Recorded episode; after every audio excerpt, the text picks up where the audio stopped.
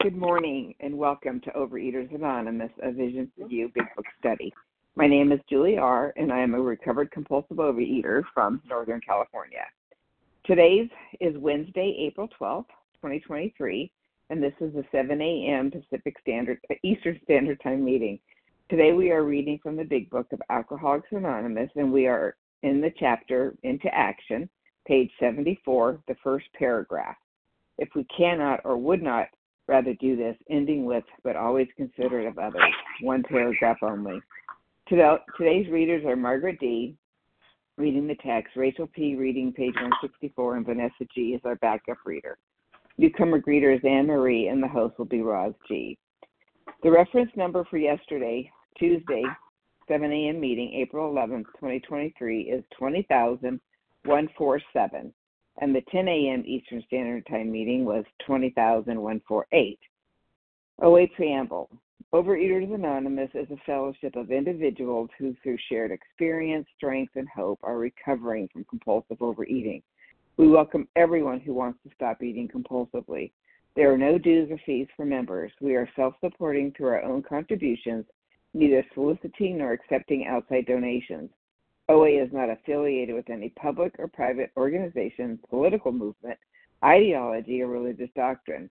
We take no position on outside issues. Our primary purpose is to abstain from compulsive eating and compulsive food behaviors and to carry the message of recovery through the 12 steps of OA to those who still suffer.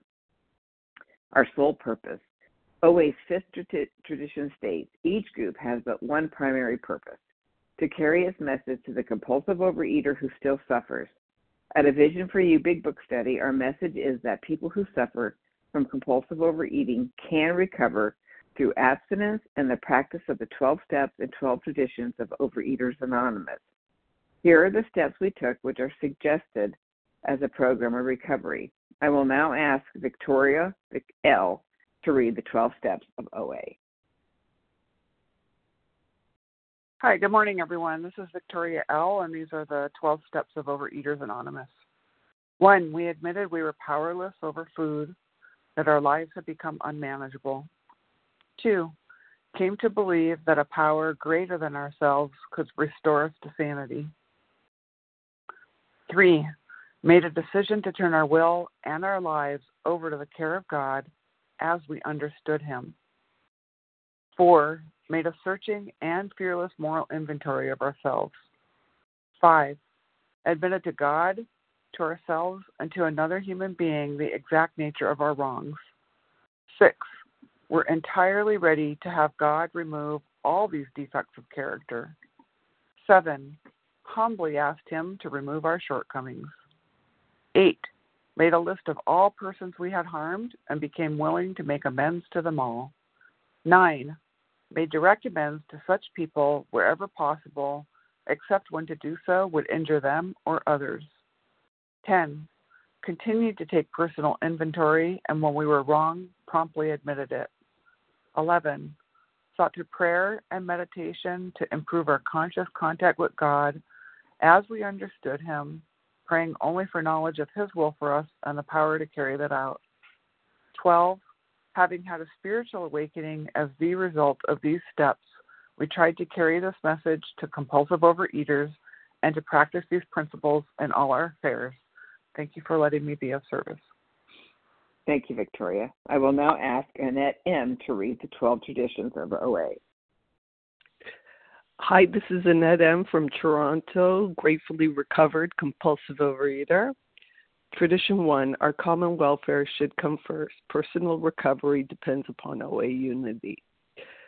Tradition two, for our group purpose, there is but one ultimate authority, a loving God, as he may express himself in our group conscience.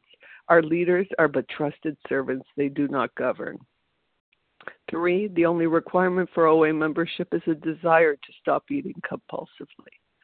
Four, each group should be autonomous except in matters affecting other groups or OA as a whole. Five, each group has but one primary purpose to carry its message to the compulsive overeater who still suffers. Six, an OA group ought never endorse, finance, or lend the OA name to any related facility or outside enterprise lest problems of money, property, and prestige divert us from our primary purpose. Seven, every OA group ought to be fully self supporting, declining outside contributions. Eight, Overeater Anonymous should remain forever a non professional, but our service centers may employ special workers. Nine, OA as such ought never be organized, but we may create service boards or committees directly responsible to those they serve. 10. Overeater Anonymous has no opinion on outside issues. Hence, the OA na- name never be brought, uh, drawn, drawn into public controversy. 11. Our public relations policy is based on attraction rather than promotion. We need always maintain personal anonymity at the level of press, radio, films, television, and other public media of communication. 12. Anonymity is the spiritual foundation of all these traditions, ever reminding us to place principles before personalities. Thank you. Thank you, Annette. Thank you. How our meeting works. Our meeting focuses on the direction for recovery described in the Big Book of Alcoholics Anonymous. We read a paragraph or two from the literature, then stop and share in what was read. Anyone can share, but we ask that you keep your sharing to the topic and literature we are discussing, and that you keep your share to approximately three minutes. Singleness of purpose reminds us to identify as compulsive overeaters only. Our abstinence requirement for moderators is one year and our readers is six months. There is no abstinence requirement for sharing on topic. This meeting does request that your sharing be directly linked to what was read. We are sharing with the direction the Big Book means to us. To share, press star 1 to unmute. Once you are done sharing, let us know by saying pass, then press star 1 to mute your phone. To have a quiet meeting, everyone's phone except the speaker's should be muted. Today we resume our study of the Big Book of Alcoholics Anonymous on Into Action. We are on page 74, the first paragraph. If we cannot or would rather not do this, and ending with, but always considerate of others, one paragraph only. I will now ask Margaret D. to begin reading.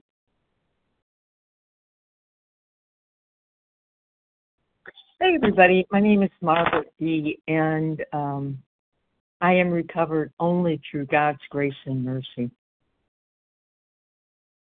If we cannot or would rather not do this, we search our acquaintance for a close mouthed, understanding friend. Perhaps our doctor or psychologist will be the person. It may be one of our own family, but we cannot disclose anything to our wives or our parents which will hurt them and make them unhappy. We have no right to save our own skin at another person's expense. Such parts of our story we tell to someone who will understand, yet be unaffected. The rule is we must be hard on ourselves, but always considerate of others. So, um, some of the experiences that I've had about doing a fifth step have occurred all throughout my life before I got in program um, and I can tell you some of the mistakes that I made. Um, so um, there was some inappropriate sexual contact when I was a child, and um, it greatly bothered me. It just really terrifically bothered me. Well, I couldn't go to the as a ten year old. I couldn't go to maybe the minister or the deacon or the priest in our area because I knew what was going to happen there. That's what always happened. I got five Hail Marys, five Our Fathers, and five Glory Be's, and that was my penance, and just do it and go on. And so I always felt that when I went to confession, I was neither un- understood and whatever I said didn't affect the other person. It was just, you know, like ordering at the drive-through or whatever. Um, so as I got older, I got into therapy and I did this same fourth step. I was in program at the time and was actually doing the fourth step. And I thought, well, I'll go to my psychologist. And so, boy, that was really an experience. Um, so, how the psychologist took it was he tried to support me in my feelings and I felt like it was just a whole wasted experience. And so he did not understand the goal or the, you know, what I was looking for, which was to tell my whole story. What he was looking for was to support me. And I didn't need somebody to support me. I needed somebody to hear me. And so again, he didn't really understand what I was going towards and he was affected because he wanted to do a good job and he wanted to support me. So um, at another time, I guess I was about 10 or 11, and I went before I was in program, obviously. So I talked to a family member, which was an older sister with uh, the same thing had happened to her.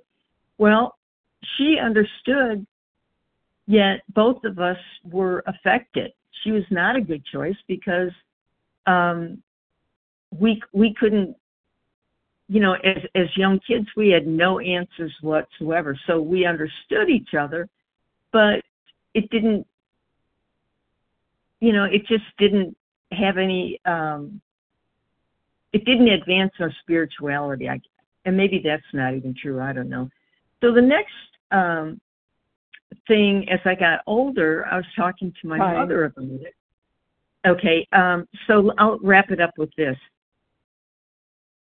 um, the big thing I think going back now is to really check and see will this person understand yet be unaffected?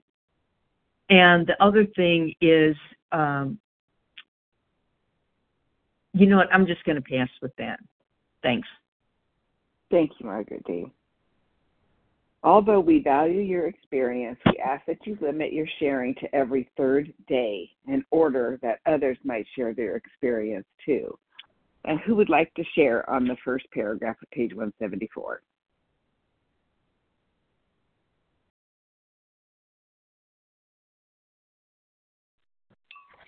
Wait.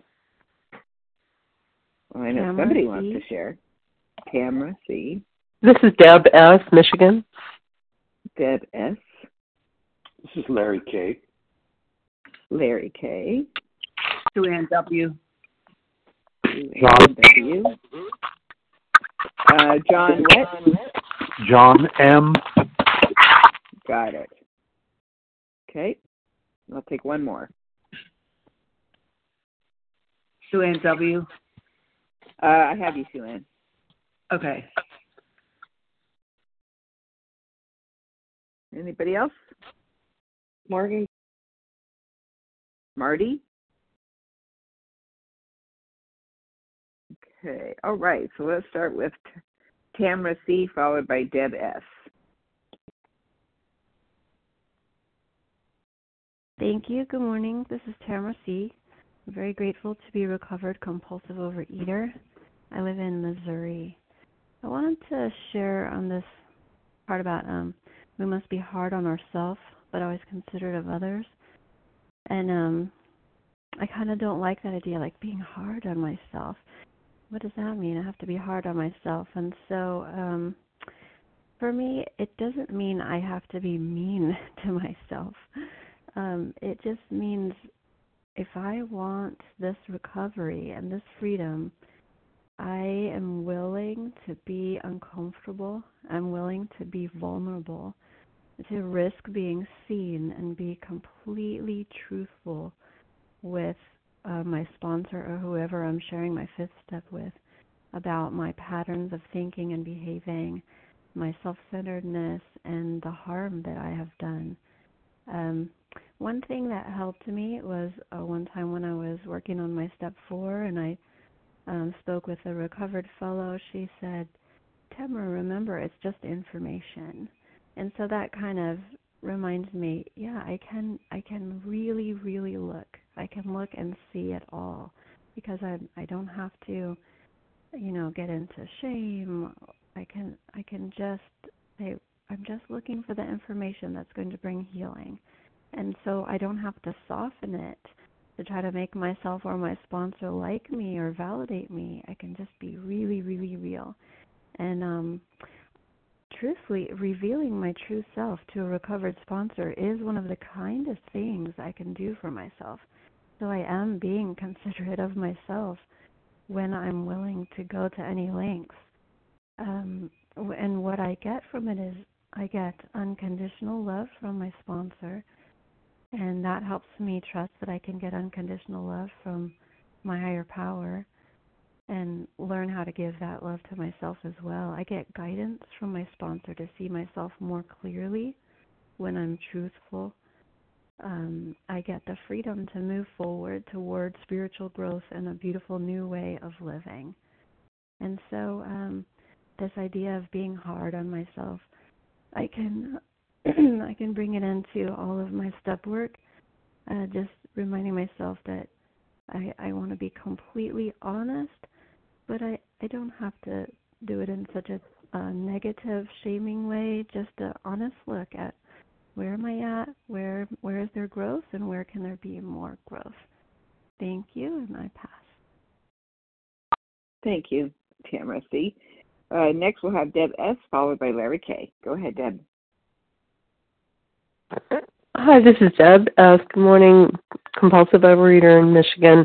And yeah, I just I wasn't really planning on sharing on this particular paragraph today. I guess it often happens with us, but it was quiet at first, and I thought, well, I can jump in here. And a couple of things about this paragraph that really stood out, and I think it was, you know, I mean, the whole goal, of course, we're admitting our defects, as it says in the, you know this earlier part, to try to get a new attitude, a new relationship with our creator and discover obstacles. So that's, you know, the the purpose I see in this step is to have that new relationship with my creator, have a new attitude, and that's a lifelong thing for me. That didn't just happen once in the fifth step, and then have a new relationship with my God and discover obstacles. And so, you know, kind of who could help me do that is the goal for me around step five and and it was the first time I did the steps in the program and it's not like I've had to do the steps over again completely but I I will continue to do a fourth step on things when they come up. You know things that I wasn't ready I didn't quite even understand to deal with earlier on in my program.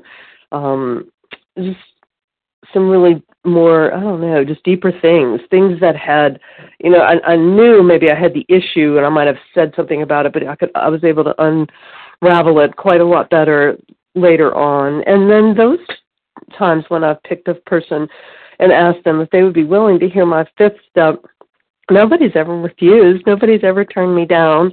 And i've always just gone to people in the program somebody who's seeing the world kind of in a slightly similar way from you know from me and they could advise me on things that i might not see. Like deborah you were really relying on yourself there. You know it sounds like you really didn't rely on god at all did you? You know and what an insightful thing and I, I think what they're saying about somebody who could be affected or hurt i mean i think i think this was written in 1939, and they were ta- or earlier, you know, different places and times, but a, a while ago. And I think they're really just really looking at, you know, if you had an, I think it's very black and white here on that. If you had an affair with someone you know you shouldn't go pay you go and tell somebody who's going to know about that and say it very clearly and then you've hurt someone else. You know i think the talking about if you're you know if if you affect someone else i think it's it's more like are you going to affect their life by telling them something that they don't know and that they really have no need to know? And that part I just didn't get too bogged down in in that. I just knew if I was working with somebody in the program, I was probably safe from that. Um, but I think that's probably a good thing to think about in all situations in life. You know, even making an apology for something. You know, am I going to hurt the other person when I um, make this apology? Uh, there's somebody on my list right now. It's somebody very close to me in my family. Uh, um, Hi. Uh, connected, and I and I need to, and I'm looking at that, and that was a helpful paragraph to read for that too. So um, thanks everybody, and I pass. Thank you, Deb. Next we have Larry K, followed by Sue Ann W. Go ahead, Larry. Oh, thanks so much. Uh, this is Larry K. I'm a recovered compulsive overeater from Chicago. I wanted to chime in on this. You know, I can choose the most um, understanding, compassionate, supportive person to share my first step with. And in my experience, if I'm vague, if I'm lacking humility, if I remain hidden, remember the exact nature of our wrongs, we read about that. I'm not going to, in my experience, I'm not going to receive the grace and the illumination that that leads to a spiritual awakening. I've tried that. I found that person that is so supportive. They're wonderful. Oh, they, you know, they're terrific. Um, but I, but I've remained lacking humility. I was not, I was not tough on myself. I know in 2023 that's a, be hard on oneself. Oh my goodness, no, don't ever do that. Well, let's understand the spirit in which they're talking about this. But you know, conversely, I can give away an honest, very specific fifth step, you know, dealing with the exact nature of my wrongs to the least compassionate person, you know, to, to a person who doesn't necessarily have uh, an understanding. And yet I will receive that illumination. I will receive that uh, that grace that's required for me to to progress towards this spiritual transformation, to these this this incremental change. So I want to yes, I want to be hard on myself. We're not, we're not talking about beating the living daylights out of yourself, but I want to be specific. I want to I don't want to remain hidden. So I don't want to focus on the wrongs that others have done. I think that's what the tenor of the, the message in this paragraph about being hard on myself is. You know, um, boy, I could be really, really soft on myself and easy as I wrap up here, um, and and never get towards the transformation and the change. Never get the illumination, the light that I need. With that, I pass. Thanks. Thank you, Larry. Uh, next, we have Sue Ann W., followed by John M., and then Morgan K. Good morning. My name is Sue Ann W. I'm um, a recovering um, person from Pennsylvania. I I like this this um, paragraph. I'm not quite there yet in my recovery, but I must tell you, being hard on myself is second nature to me. So that won't be a problem. I like the uh, fact of it's honesty, and I I'm working on not being so hard on myself. Um, and I've, I've done these steps before. I went through the steps using the workbook, um, and somehow we didn't really c- consider the spirituality of the whole program, which is why I'm really glad I'm going to be doing them again. Um, I I um I have people in mind that I can a couple people that I can do this step with that are would honestly listen and not judge. Um, so that's a good thing to me. And I'm I'm happy to be sharing this morning. Thank you for your service and have a nice day. Bye bye. Thank you, Sue Ann. And next we have John M., followed by Morgan K. John M. from South Carolina. Happy to be here this morning. Um, I too had uh, undergone some terrible abuse as a child, but I was fortunate because uh, of what it led to. I unknowingly did a step four and a step five to escape the terrible pain, and I began to see, you know, not what had happened to me, but how did I attract that? what was going on with me that I actually I took responsibility for what happened to me rather than seeing myself as a victim. Because a victim can't heal, but if you say, well, what was my part in it, that then the healing begins. So through it all, I found God and a friend for life. And so I would have gone through uh, the fires of hell to find the comfort that I got uh, uh, from God over the years. So um, I believe that everything that happens to us is completely and utterly ordered by His laws. So I'm not saying that uh, you know we need to uh, go out and tell everybody what happened to us and blame somebody, but uh, that uh, the steps really explain to us uh, how do we heal. What, how does the healing process begin, and let it begin. So um, uh, that's all I wanted to share this morning, and thanks for letting me share. Thank you, John. And next we have Morgan Kay. Good morning, everyone. Uh, I'm Morgan, a compulsive overeater from Manitoba, Canada. Um, I am not on step five yet, but um, the the part that says we search an understanding friend really stood out to me today. Yesterday, I was in a very dangerous spot, and you know, getting on this meeting and listening to all my fellows talk about being entirely honest.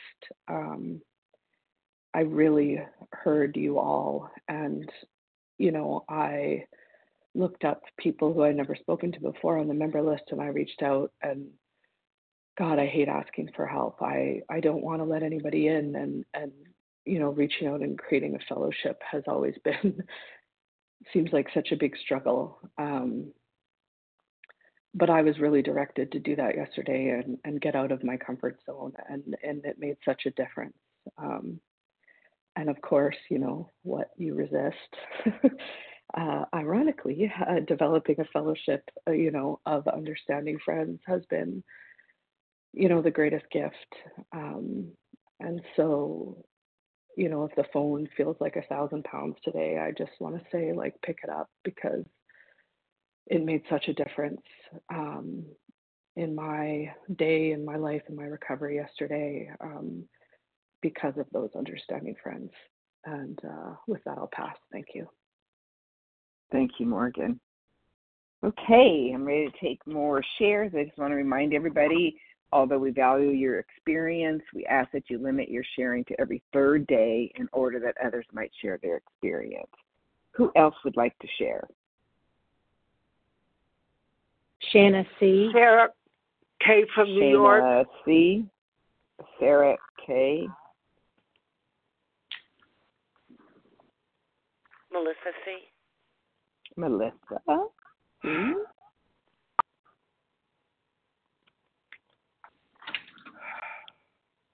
You guys are being too good to me. Anybody else?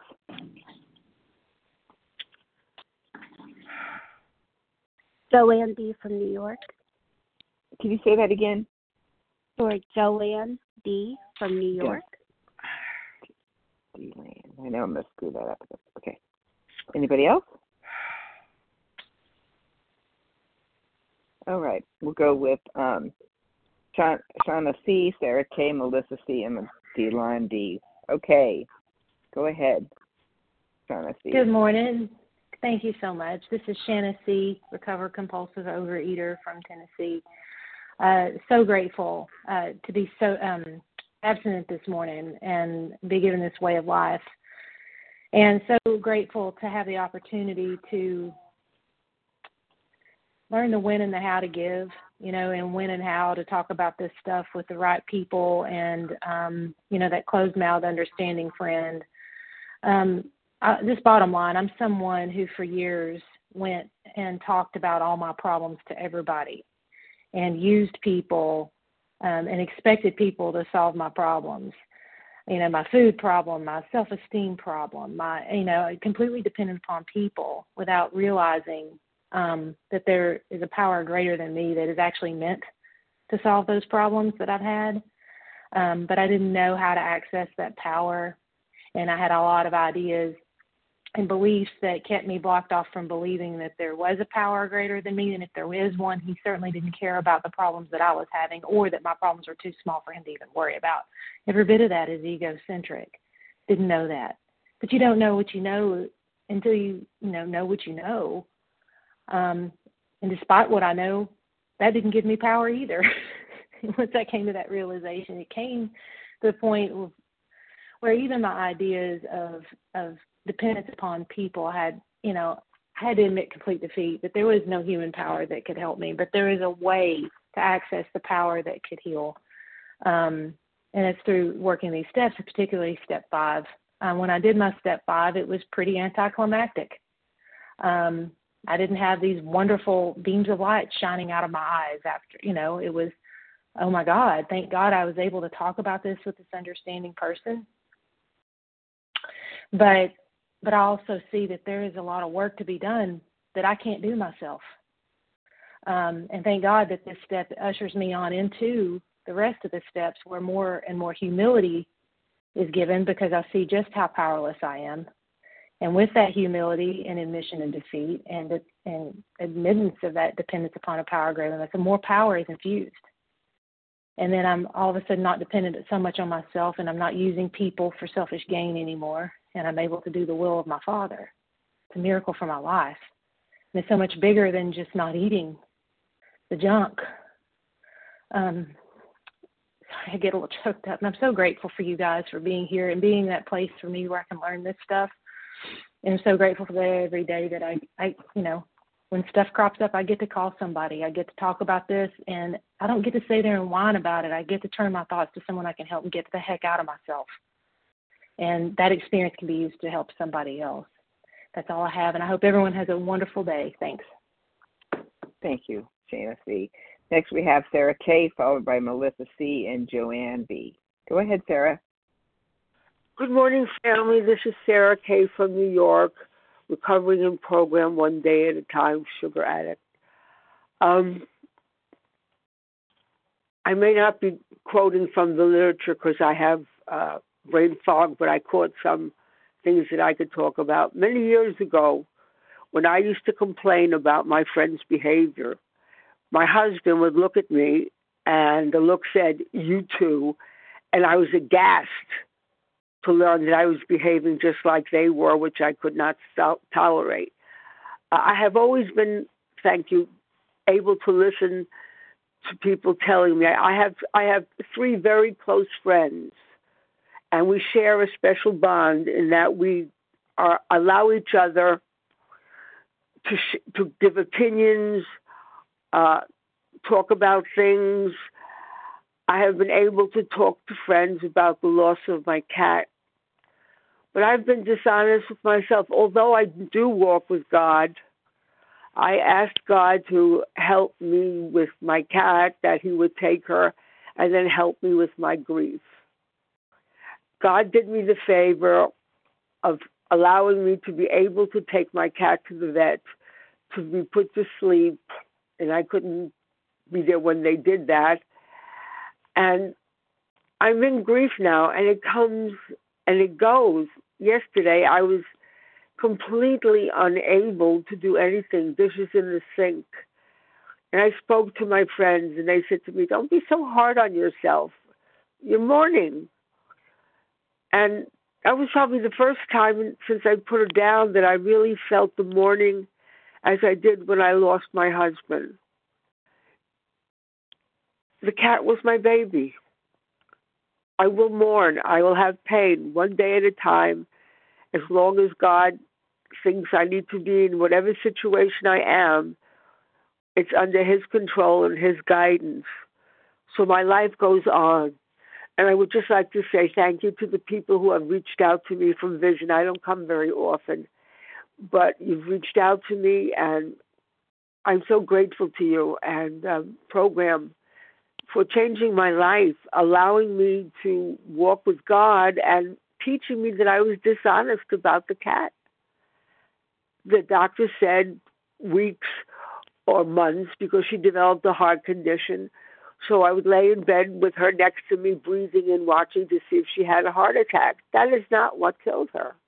And God did me the favor not to wake up with my dead baby, that I was able to take her to the vet and kiss her goodbye. And I know I'm dealing with grief one day at a time. It, it, manifests in many different ways. I don't know what today will bring. Time. Thank you all for listening. I appreciate it, and you all have helped me. So I'm forever grateful to UNHP. Thanks so much.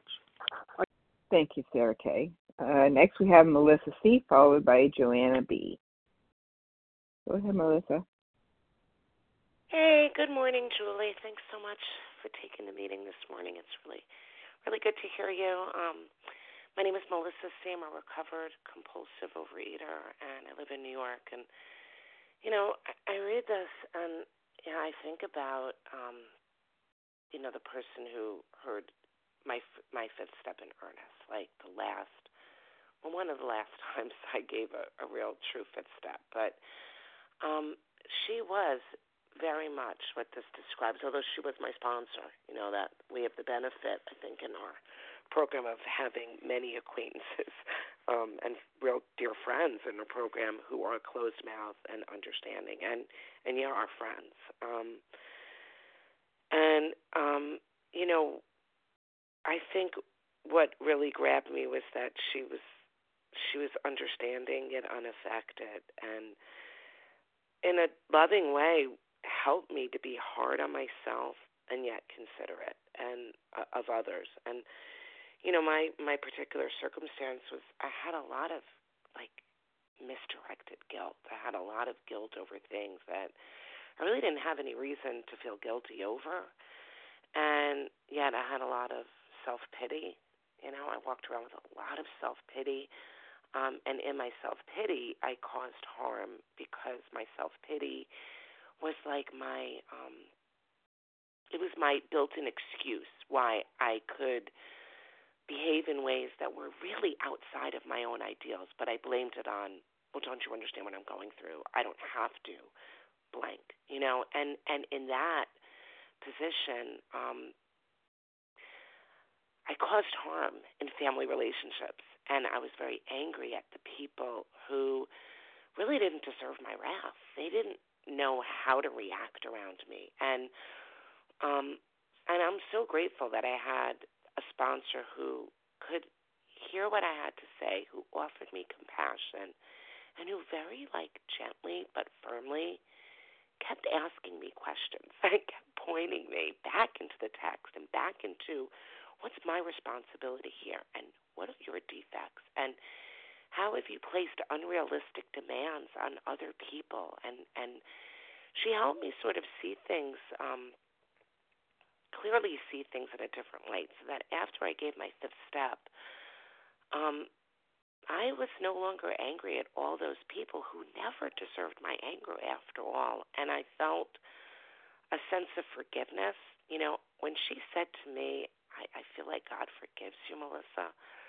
I feel like God sent her a message that day, you know, so I was able to like let go of my guilt, but I knew that I had amends that I had to make and I didn't have to feel guilty about it. I just had to go clean it up. And um thanks for that. I'll pass. Thank you, Melissa. Next we have Joanna B. Hi, um, my name is Joanne B, and I'm from New York.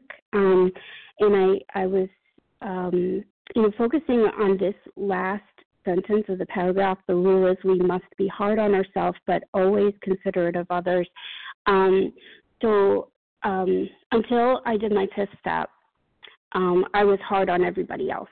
I criticized them in my mind. I judged everybody, and I was full of self pity, and I was the victim always. And what this step did for me was turn it around. Um, I did my first fifth step um, with a kind and loving and devoted member of a 12 step recovery program who was able to point out to me my part in ways that I had never considered. when I see the words, we have to be hard on ourselves, um, I don't think of the way that I was like critical of myself in my own mind for many, many years. I think more of the fact that we're doing a very thorough house cleaning here and we're we're bringing up all of those items that um you know we've hidden deep inside ourselves and we're looking at them from a different point of view. Um and that's what she did for me. Um I was always considerate of myself and thinking like, well, I don't deserve this behavior. Um, and she turned things around for me and showed me my part. Um, and in that way, I was able to um, be honest for the first time in my life about what how I behaved with other people and how that that emotion, other things that made me angry and resentful and it made me change my behavior for the first time in my entire life. I was I had been a victim and now suddenly I saw that I bear responsibility and I have a responsibility to continue moving forward and behaving in a considerate way of other people and um, and to continue to dig in and see how my behavior affects other people. Um, so that's how I take that um, that sentence, and it has proven to be a game changer for me. Um, and it got me closer to God. Um, it got me honest for the first time in my first time in my life, and um, and I'm forever grateful. This was a this step for me was the step that was a turning point in my recovery. Um, and with that, I'll pass. Thank you. Thank you, Joanne. Okay, I'm ready to take some more names. Who would like to share on the first paragraph of page 74? Anna. Anna?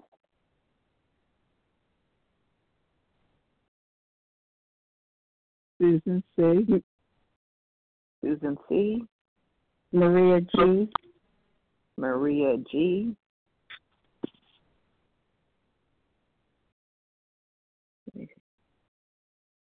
I could take maybe one or two more.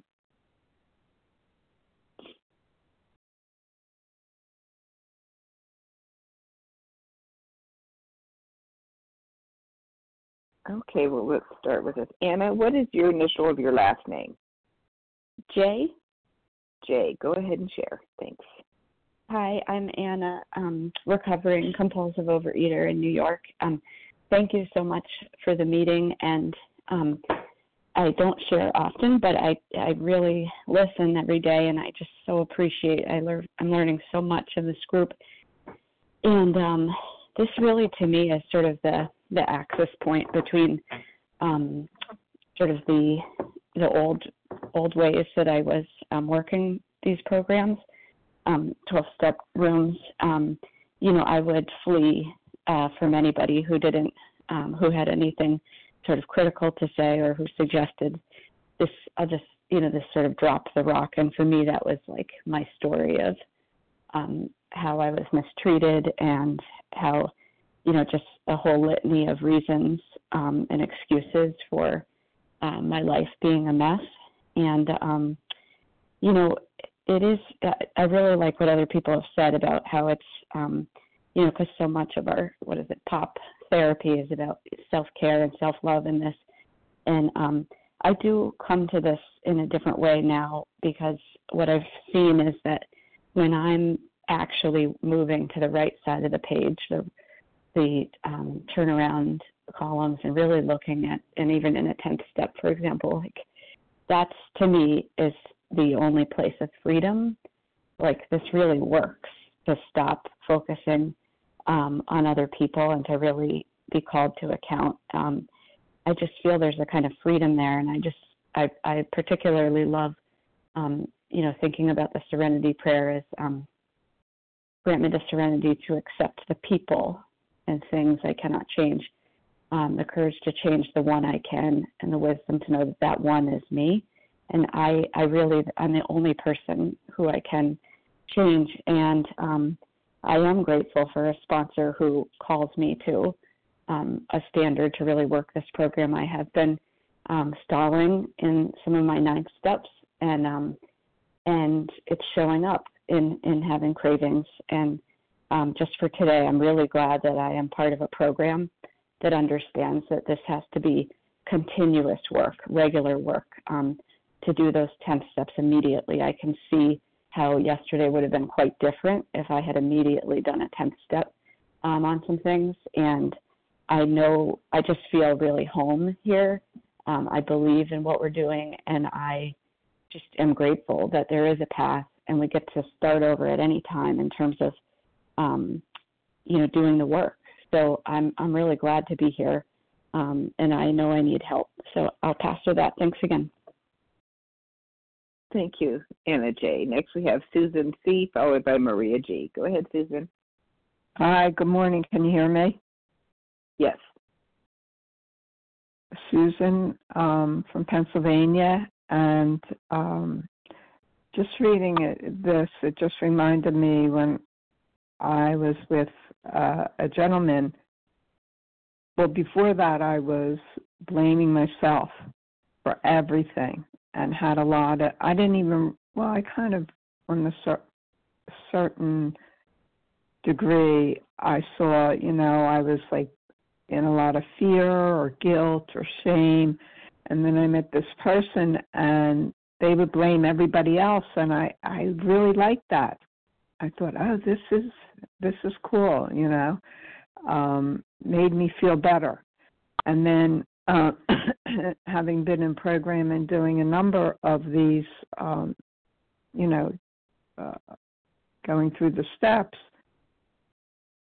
um, I had somebody have a reaction like they flipped, you know, and I, I kind of like started to mistrust um, but just recently, I did this these steps with a person, and she was very understanding, and yet I'm still holding things back. You know, I still have like that shame, or I want to present like a certain, um, you know, a certain facade about myself, like a certain front. But really, these are deep feelings that have been in me since I was a little girl fear, anger, shame, guilt, jealousy, pride, sloth, shame, the, you know, whole thing. And so when I read this this morning, it's like, oh, it means that I take a 100% responsibility. Maybe not when somebody has abused me, but there is something about this step where I don't have to continu- continuously beat myself up every minute, every day, you know, like beat myself, beat myself. But I can look and say now in reflection, okay, what's my part? What could I have done better? Where was my, you know, where where was my part and where do I make an amend to somebody? or share it with another person in programs. So, um, really grateful to hear all the shares. Thank you, and for all your service. Thank you, Susan C. And next we have Maria G.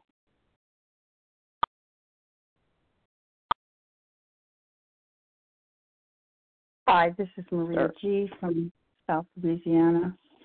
Um, Oh, this reading is just so rich. Um, the uh, the ability to be accountable for myself and not point the finger at other people. And I too had a wonderful sponsor who was so supportive and yet was willing to tell me what I needed to hear. And uh, in in reference to my family, you know, um, I just I wanted to tell her what they did, and she wouldn't let me. She'd stop me, you know, and she said, What is your part? And that was so frustrating at the beginning. And then I began to understand that um, I wasn't a victim, that I had a part, that I wasn't being honest, that I wasn't being forthright, I wasn't uh, taking responsibility for my life. And um, when I finally got it, it was so uh, freeing to me, and um, and it opened up my heart to the other person, and made me understand that um, you know I it uh, I had a part in all of that. That I, I wasn't the victim. I I um, I, I wasn't um, I didn't have a lot of integrity. You know, I wanted to be something for someone and something for somebody else and something this way. And I, it was um, all my, uh, it was self, oh, what's the word I'm looking for? It doesn't matter. I was doing it to myself. And um, since then, I have had such beautiful, when I give it over to God, when I turn the situations and I stop trying to control it's been just beautiful that things happen in God's time, not mine. And uh, the other thing I just wanted to share quickly was that um, my granddaughter and my great granddaughter were in an accident two days ago, and it, it, it was a horrible accident, and they're both fine and and I I didn't eat over it. I did I did want to. I, I felt the need to that craving to satisfy that the fear and the all of that that was coming the, the feelings that what could have happened, you know. But I just said, Thank you, Jesus. Thank you, God. Thank you, Holy One, that they were spared and saved. And my life is so different today. I don't see my life like I used to. I'm I'm always in gratitude and always thinking of now what can I do for others, you know, and not being selfish and wanting to have everybody be responsible for me. And I pass with that. Thank you all so much for your shares. Thank you very much, Maria G. We have time for, um, I'd say, two shares. Who would like to share? Kathy S. Kathy S. Royce Ann B. Can you say that again? Royce Ann B. Royce. Okay, let's start with uh, Kathy S. and then uh, Royce Ann B.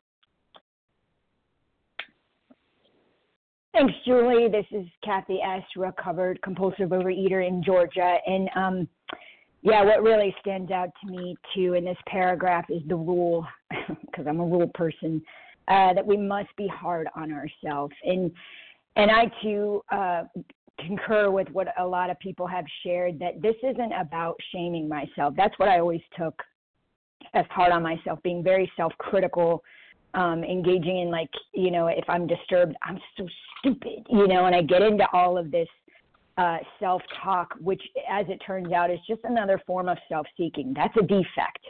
That's not what we're looking at here. It's how I need to be hard on myself and that I need to be thorough about this process and and look at you know my part where am i being selfish i'm not at all considering someone else's point of view problems or needs i'm demanding that my way be met, that that I ha- need special treatment. I just want to look good and be liked, and um, and then you know looking at the dishonesties. What what are the lies that I'm telling myself? And I'm not admitting that often the things that I'm really despising about what somebody else is doing is something I've done before, and it's like, oh, they're just reflecting back at me, or that this should not be happening, I'm in the wrong relationship or that relationship shouldn't, you know, I know better than God. And that's just, it's not true. A lot of times I set myself up to be harmed. I, I interrupt people and they, you know, or we, we're running the show, we step on the toes of others, they retaliate. And it's like, ah, I need to see these things. And then, you know, the self seeking, engaging in judging and control. And this is a lot of times where I often even am get the red flag that I even have an inventory to do because I'm playing the victim, I'm engaged in pity, um, I'm sitting back analyzing, worrying, and I'm just disturbed. And then the fear, looking at where am I frightened? Am I scared of the opinions of others? Oftentimes for me, it's fear of embarrassment and exposure because inside I'm scared. I'm inferior, I feel inferior. And the truth is, I'm just not relying, I'm scared to rely upon God for my value, my self esteem, and things like that, or the situation. And uh, I'm just so grateful for the fact that when I can really hone in on my part, then I'm not upset with the other person at all. The whole point is to see that when when we are disturbed, there's something spiritually off in us, not about the other person they have just they're instruments they're tools in god's hands to help us see what we need to see and to get right with god. And then we move on which we will in a few days to six and seven asking him to remove these defects. And i'm just grateful for this process and thanks for letting me share. I pass. Thank thank you. And next we have uh, royce ann b uh, we only have about two minutes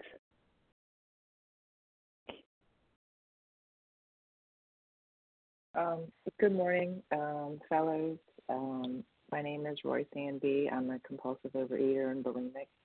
Um, in New Orleans. Um, I, I really can identify with the last speaker. Really said so many things um, that resonated along with everybody else this morning. But I guess I can't overestimate the power of brutal honesty um, when you're actually going through the steps and when you're sort of scratching the surface and when and the times when I've really dug in there and, and owned my part and looked for for sometimes I'm so in my own head that I I can't even see that how could it possibly be anything that I did. Um, you're so I'm so so caught up in the victim mode of seeing how somebody else did this wrong to me, um, and that's been a re- recent in the last few months um, pattern for me. Um, and and also, and I just lost my train of thought, but um, I, I guess um, be stuck. Be, I've heard one too many times just in the last week. You're in your head, and I'm like, wait, is this all about? Yes, it's selfish, self-centeredness. I'm in my own head, and a lot of these problems are self-created.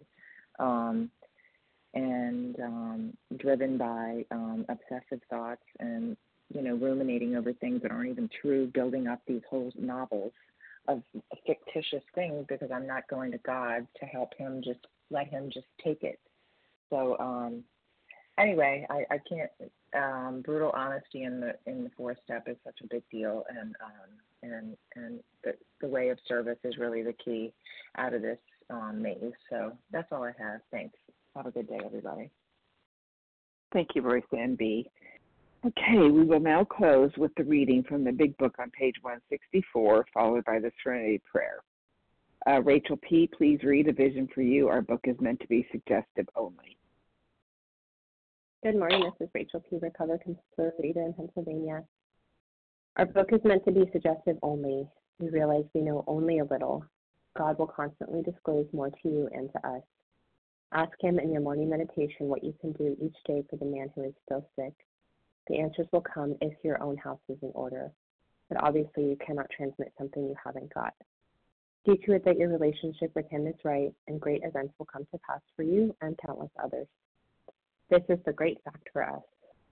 Abandon yourself to God as you understand God. Admit your faults to Him and to your fellows.